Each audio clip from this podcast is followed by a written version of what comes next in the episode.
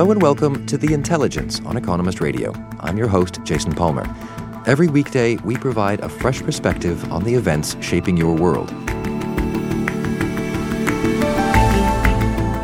Few brands so capture America's rough hewn individualism as much as Harley Davidson. But the motorcycle firm is beset on two sides. It's become entangled in the Trump administration's tit for tat trade war, just as changing demographics have started to make it downshift. And we'll be delving into philosophy that has relevance to autonomous vehicles.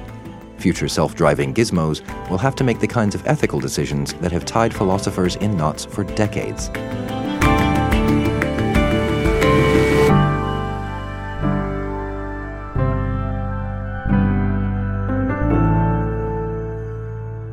But first, today marks the 40th anniversary of the revolution in Iran. The uprising changed the country profoundly. It brought a hardline Islamic regime into power that to this day clashes with its neighbors in the region and Western countries too. Some American administrations have tried threatening Iran's leaders. President Trump's national security advisor John Bolton issued a warning last year. That if you cross us, our allies, or our partners, if you harm our citizens, if you continue to lie, cheat, and deceive, yes, there will indeed be hell to pay. Former President Obama's administration painstakingly negotiated a nuclear deal with Iran that Mr. Trump withdrew from. But in the face of both threats and compromises, Iran's behavior continues to be a headache. Why is it so hard to find common ground with Iran? The roots of the answer go back to the tumultuous events that began in 1978, when millions of Iranians took to the streets to protest against their unpopular leader, Shah Reza Pahlavi. And there began in 1978 first uh, small demonstrations which uh, spread very rapidly, leading to the revolution in 1979. Shaul Bakhash wrote for The Economist in the run up to what would become Iran's Islamic Revolution. The first demonstrations were a kind of a sudden explosion, which very quickly spread. It was the spark that began a fiery few weeks. They changed the country, the region, and the world. Professor Bakhash, as he now is, says the rumblings began in the early 1970s. The Shah was already perceived as too close to the West. With his extravagant lifestyle, he hadn't endeared himself to Iran's many poor people, and he began to make matters worse. First of all, the Shah himself grew more autocratic and less tolerant. Secondly, he he tended to control elections more closely.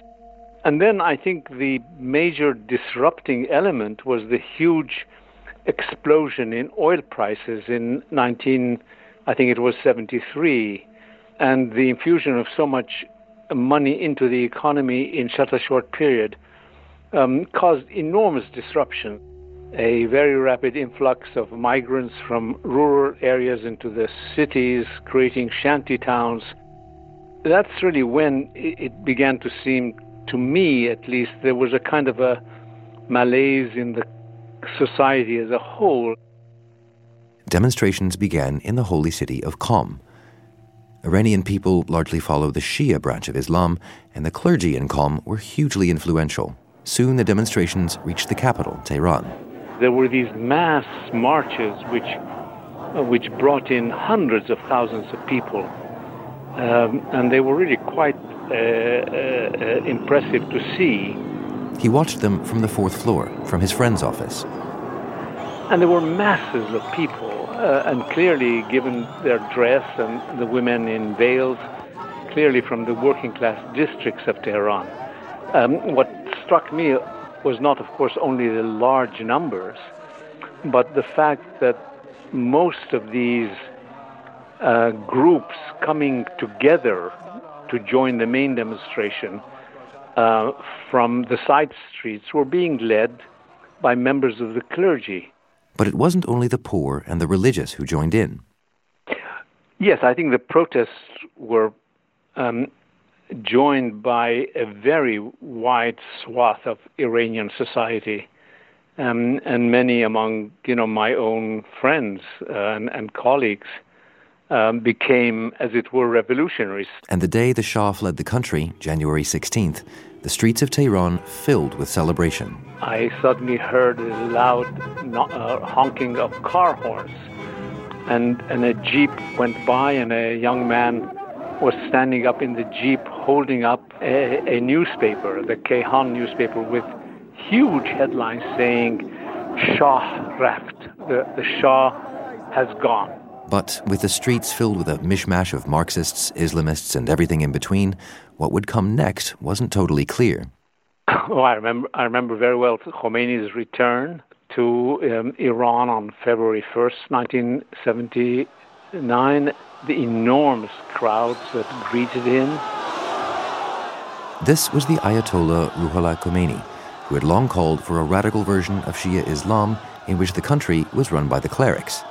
He had spread his message in exile. Now he returned to riotous acclaim and quickly took power. Professor Bakhash, who is from Iran's Jewish minority, was not celebrating. Um, all across the streets of Tehran, and I imagine other cities, we woke up to see young men armed with machine guns patrolling the streets. These eventually became the revolutionary committees and the Revolutionary Guard, and they were, by and large, all loyal to Khomeini. Professor Bakhash left in 1980, fearing he would not be safe, and hasn't returned since. So now Khomeini was in power, what would his ideology actually look like? And how would he win over the more secular revolutionaries? You had a whole array of, of different forces uh, who were championing uh, the working class, and the left was very well organized, uh, and it had a, it had a language, an ideological language of social justice. Azadeh Moaveni is an analyst and author who used to live in Iran. And so the Islamists had to really kind of come in and try and outflank these leftists with who had, you know, an economic program as well. Ms. Moaveni says this is why Khomeini, as well as introducing Islamic rulings, did things like focus on the working classes, introduce subsidies, and expand education. And he incorporated a ferociously anti American rhetoric. He supported a group who took over the American embassy in Tehran and held 52 Americans for more than a year. Iran's relationship with America never recovered, but domestically, Khomeini's stance was seen as bravely anti imperialist. Amid all this, in 1980, another cataclysmic event. The Iraqis set out to take Iran's main oil center, Abadan. Iranian forces nibbled at Iraqi frontiers it was it was a moment where Iran seemed in chaos. It seemed weak, uh, and and there were you know many kind of historical rivalries between Iran and and its uh, and its Arab neighbors. The Iran-Iraq War stretched through most of the 1980s and took hundreds of thousands of lives on both sides. Iran really went through the the 80s as an isolated, besieged country, you know, at war, feeling itself, um, feeling the whole kind of the West and, and the most powerful countries of the world allied against it, and so its identity as an Islamic republic was very much forged in this moment of siege. Iran's anti Americanism continues to this day, chanting death to America in Friday prayers, supporting opponents of the United States in the Middle East, and for years building a nuclear program against America's wishes.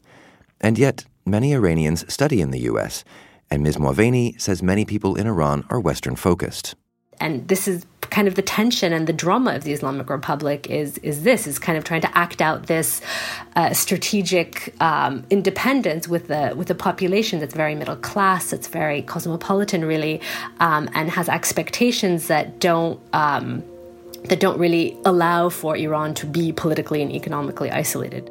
To see where this complex and troubled country might head next, I'm joined by The Economist's Middle East editor, Roger McShane. Roger, is the Iran of today the, the, the, way the revolutionaries would have hoped it would be in 1979? I mean, in some ways, yes, at least the, the hardline revolutionaries. You know, for four decades, the clerics have been able to maintain power. That's an accomplishment. Um, Iran is still a pretty conservative place, at least under the law. Uh, they increased university enrollment. They've uh, improved services for the poor. Um, but on the whole, I think Khomeini probably would be uh, appalled with the level of corruption, especially um, with regard to the Revolutionary Guard.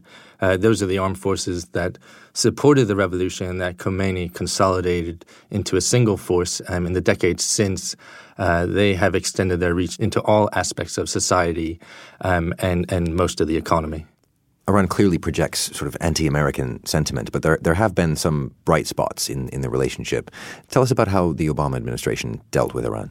Yeah, there seemed like uh, there was potential for a new era in relations under Obama. He came into office um, pledging to reach out to Iran, and uh, Iran's reformist president Hassan Rouhani uh, took him up on this offer.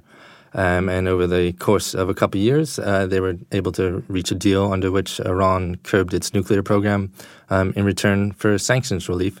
And I think uh, both Rouhani and Obama thought that would lead to uh, even warmer relations. How then has that progressed into the Trump era? How have things changed now? Well, th- there were always concerns about the nuclear deal on the part of America, on the part of Israel. Um, and those concerns revolved around Iran's continuing uh, testing of missiles and its meddling in the region, in Syria, in Yemen, in Iraq, in Lebanon. Um, and Donald Trump, uh, opposed to, to, all things Obama, uh, yanked America out of the nuclear deal uh, last year. And he's really surrounded himself with what you would call Iran hawks, people like John Bolton, his national security advisor, people like Mike Pompeo, his secretary of state, who really paint Iran as the epitome of evil. And Bolton goes so far as to say uh, that America ought to have bombed Iran uh, and calls for a regime change in Iran. So, what should Western countries be aiming for? What should their objectives be at this point? Well, I think the West would like to see Iran stop pursuing a nuclear weapon, stop testing missiles, and stop meddling abroad. The question is, how do you do that? And, and that's the real difficult part because it's who are you dealing with in Iran? And it's it's not always clear. Are you dealing with the clerics and the Revolutionary Guard who who hold the real power, or are you dealing with reformists like Rouhani, like the elected uh, government, um, who are much more willing to talk to America um, but don't make the big decisions? And then you also have to consider the public, which is mostly young, educated, uh, and Western oriented. And what you really want to do is cause pain to that top level, to the Revolutionary Guard and to the clerics, um, without alienating uh, the public. So, targeted sanctions is one way to do it, and that's something that the administration has pursued. Um, but that also somewhat plays into the hands of the clerics because one of the main tenets of the revolution was this anti imperialism, um, or more specifically, anti Americanism. Uh, and so American hostility gives the regime a sort of raison d'etre. It's one of their justifications for staying in power as long as they have. Roger, thanks very much. My pleasure.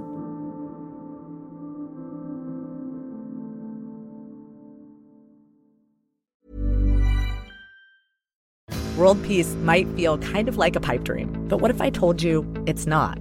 2024 will see more than 50 elections around the world. And in some places, peace is actually on the ballot. One reason is because countries in Europe and Latin America have been experimenting with this thing called feminist foreign policy.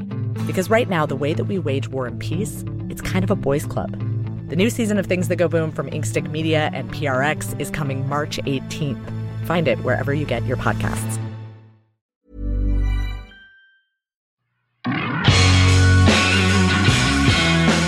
It's the quintessential baby boomer brand. One of these motorcycles is a big 1000cc Harley Davidson. Born in the USA, 116 years old, a symbol of freedom and adventure on the open road. Until you've been on a Harley Davidson, you haven't been on a motorcycle. But the American brand has fallen victim to escalating trade tensions. More than that, sales in the key domestic market have been down for eight consecutive quarters, and the identity that got the brand this far might, in the end, be its undoing. I went to the Harley Museum in Milwaukee, which was great fun. It's a very impressive museum. Wendelin von Bredow is a correspondent for The Economist. Harley has such a proud, long history. But if I looked around at who else was at the Harley Museum with me, it was really largely middle aged or even older white men, very few women, very few people of color, and in a way that explains quite a lot about Harley's problems. Harley's main customers, the baby boomers, are slowing down. So it's a demographic that's aging, that's slowing down, and they're not really buying many new Harleys anymore. And Harley has so far not been able to replace that group. So neither millennials or just in general younger people aren't buying Harleys, nor are many women or minorities. And why do you suppose that is? Well, for the younger generation, the brand is simply not cool anymore. It's a brand that's associated with their dads and maybe even their granddads. And they liked it because it had this bad boy image and it, it symbolized freedom and America's endless scenic roads and adventure. But with the young generation, it simply doesn't resonate that much. Harleys are big and unwieldy. I mean, a young successful urbanite will find a Harley just simply not very practical in town. Right. And, and what is Harley doing to address this decline, this sort of waning popularity? So, Harley launched last summer a five year plan to appeal to a wider audience, and they are launching something like 16 new models. Most of the attention is on its new electric bikes, the Livewire model. And the idea is that younger people, but also women and minorities, will take to these new, lighter, and indeed electric bikes. That's really quite an amazing thing to think about Harley doing electric bikes because it's so, you know, it, it's so resolutely sort of gearhead, you know, the, the, the big fat engines and, and certainly the sound that comes with them. Yes, so the sound of the traditional Harleys is often compared to potato, potato, potato. It's a very distinct sound. Electric bikes don't really make a sound, but Harley added a sound to make it a little bit more Harley like, and apparently it sounds a bit like a jet engine. So the idea is to bring back a little bit of the mystique of the old Harley via sound. So it, it's not just this sort of demographic shift or, or sort of creeping uncoolness that Harley suffers from. There's been quite a lot of influence from the trade war, isn't that right? Yes. So Harley used to be very popular with President Donald Trump because he considered, and probably rightly so, many Harley bikers his voters. But that changed when he imposed tariffs on imports of steel and aluminum because Harley was quite badly hit by the tariffs and it's adding a lot of cost to its production. This year, the company expects the cost to rise to 120 million. And um, to mitigate that additional cost, Matt Levatich, Harley's boss, announced plans to move production of motorcycles destined for the European market out of America. So to avoid new European Union duties that were introduced in response to President Trump's tariffs. So that, that can't quite be what President Trump wanted when he imposed these tariffs, this, this sort of protectionist push that then pushes a, an American classic brand out of the country altogether. It's a, it's a bit of a backfire, to, to borrow a motoring term. Yes, that's the contrary to what he expected to happen, and that's why he was so annoyed. By the way, Harley Davidson, please build those beautiful motorcycles in the USA, please, okay? Don't get cute with us. Don't get cute. And he got quite upset and even suggesting that bikers should boycott the company in response to them moving some production abroad. But did you think that the EU tariffs were designed to target Harley in particular, to take aim at this specifically very American brand? Not necessarily Harley in particular, but very well known American brands in particular. And of course, Harley is one of them. Bourbon, I think, was another one. Europeans were very upset about these tariffs, and they know if they target American brands that are very well known, that'll be hugely upsetting. So they made their response to maximum effect. Do you get the sense that Harley might have wanted to move that production to make some of these changes anyway, and the trade war was a bit of convenience for them? Possibly because they had been doing poorly before last year. You know, sales had started to slow down before 2018. So I think there had been plans before, but quite possibly they speeded up those plans to move some production abroad. And so, what's your take, having given some thought to to the, the challenges that, that Harley faces? Do you think they'll be able to to bring new Harley lovers into the fold, or, or do you think we're seeing a sort of slow decline of an American classic? I still out. I mean, it's a 116 year old business and it has been through very tough times before. It almost went under in 1981 when America was in recession and the Japanese makers of motorcycles dumped unsold inventory onto the American market at extremely low prices. At the time, interestingly, Harley's uh, leadership persuaded the government to respond with tariffs. So at the time, it was helped by American tariffs and also by new management that sort of revived the heavy retro look of the 1940s. But my take is that Harley is not close to going under now, but it's a very cyclical business. And at the moment, they are going through a very rough rough patch. And in order to improve, they really have to become cool again. Now, the question is is the CEO the right person, the current CEO, to do that? I think all will depend on whether his five year plan will work and improve sales. Wendelin, thanks a lot for your time. It's been a pleasure.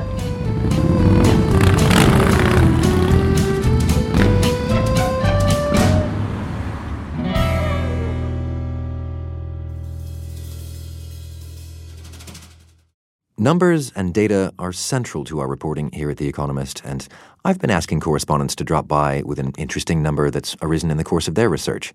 Today, it's Tim Cross, who writes about technology for The Economist. Tim, you've, you've brought me a number, I think. Uh, I've actually brought you two numbers, one or five, and you can choose between them. One or five what? Uh, one or five dead people who are dead by your hand. Um, I, I, hope that this is a, a thought experiment. It is a thought experiment. It's a sort of semi famous one called the trolley problem. There is a train going down the tracks. Some evildoer has roped five people to the track ahead and one person to a branch line, and the train's coming to some points. You're standing by the lever that controls the points. If you do nothing, the five people die. You can pull the lever, and then only one person dies, but they've died by your hand.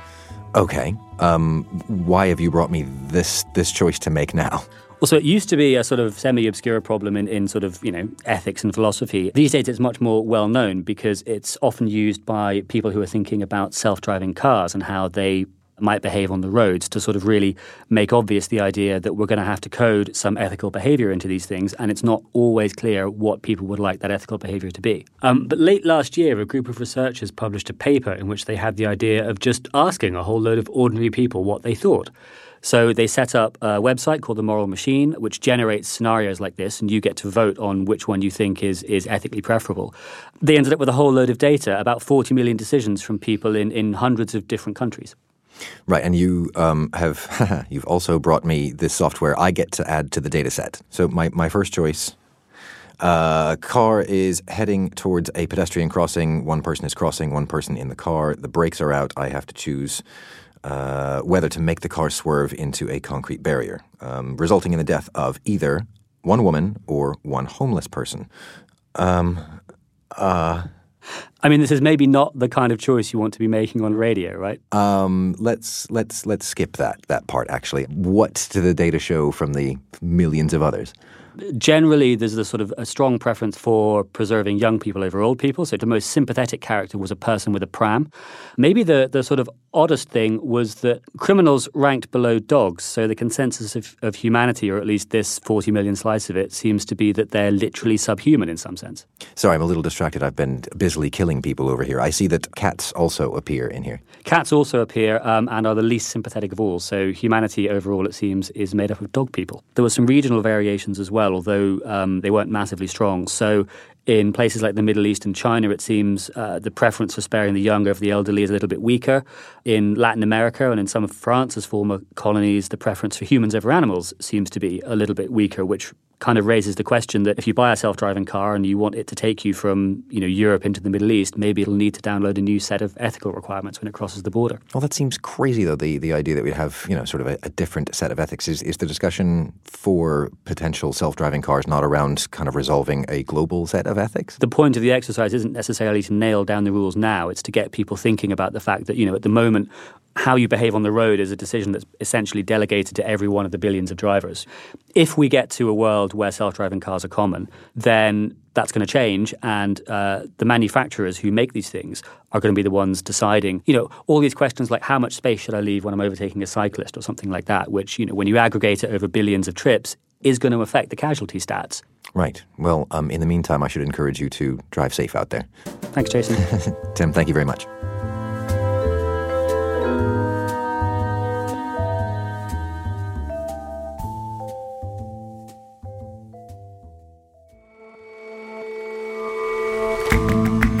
That's all for this episode of The Intelligence.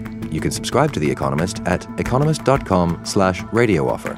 12 issues for $12 or £12. See you back here tomorrow.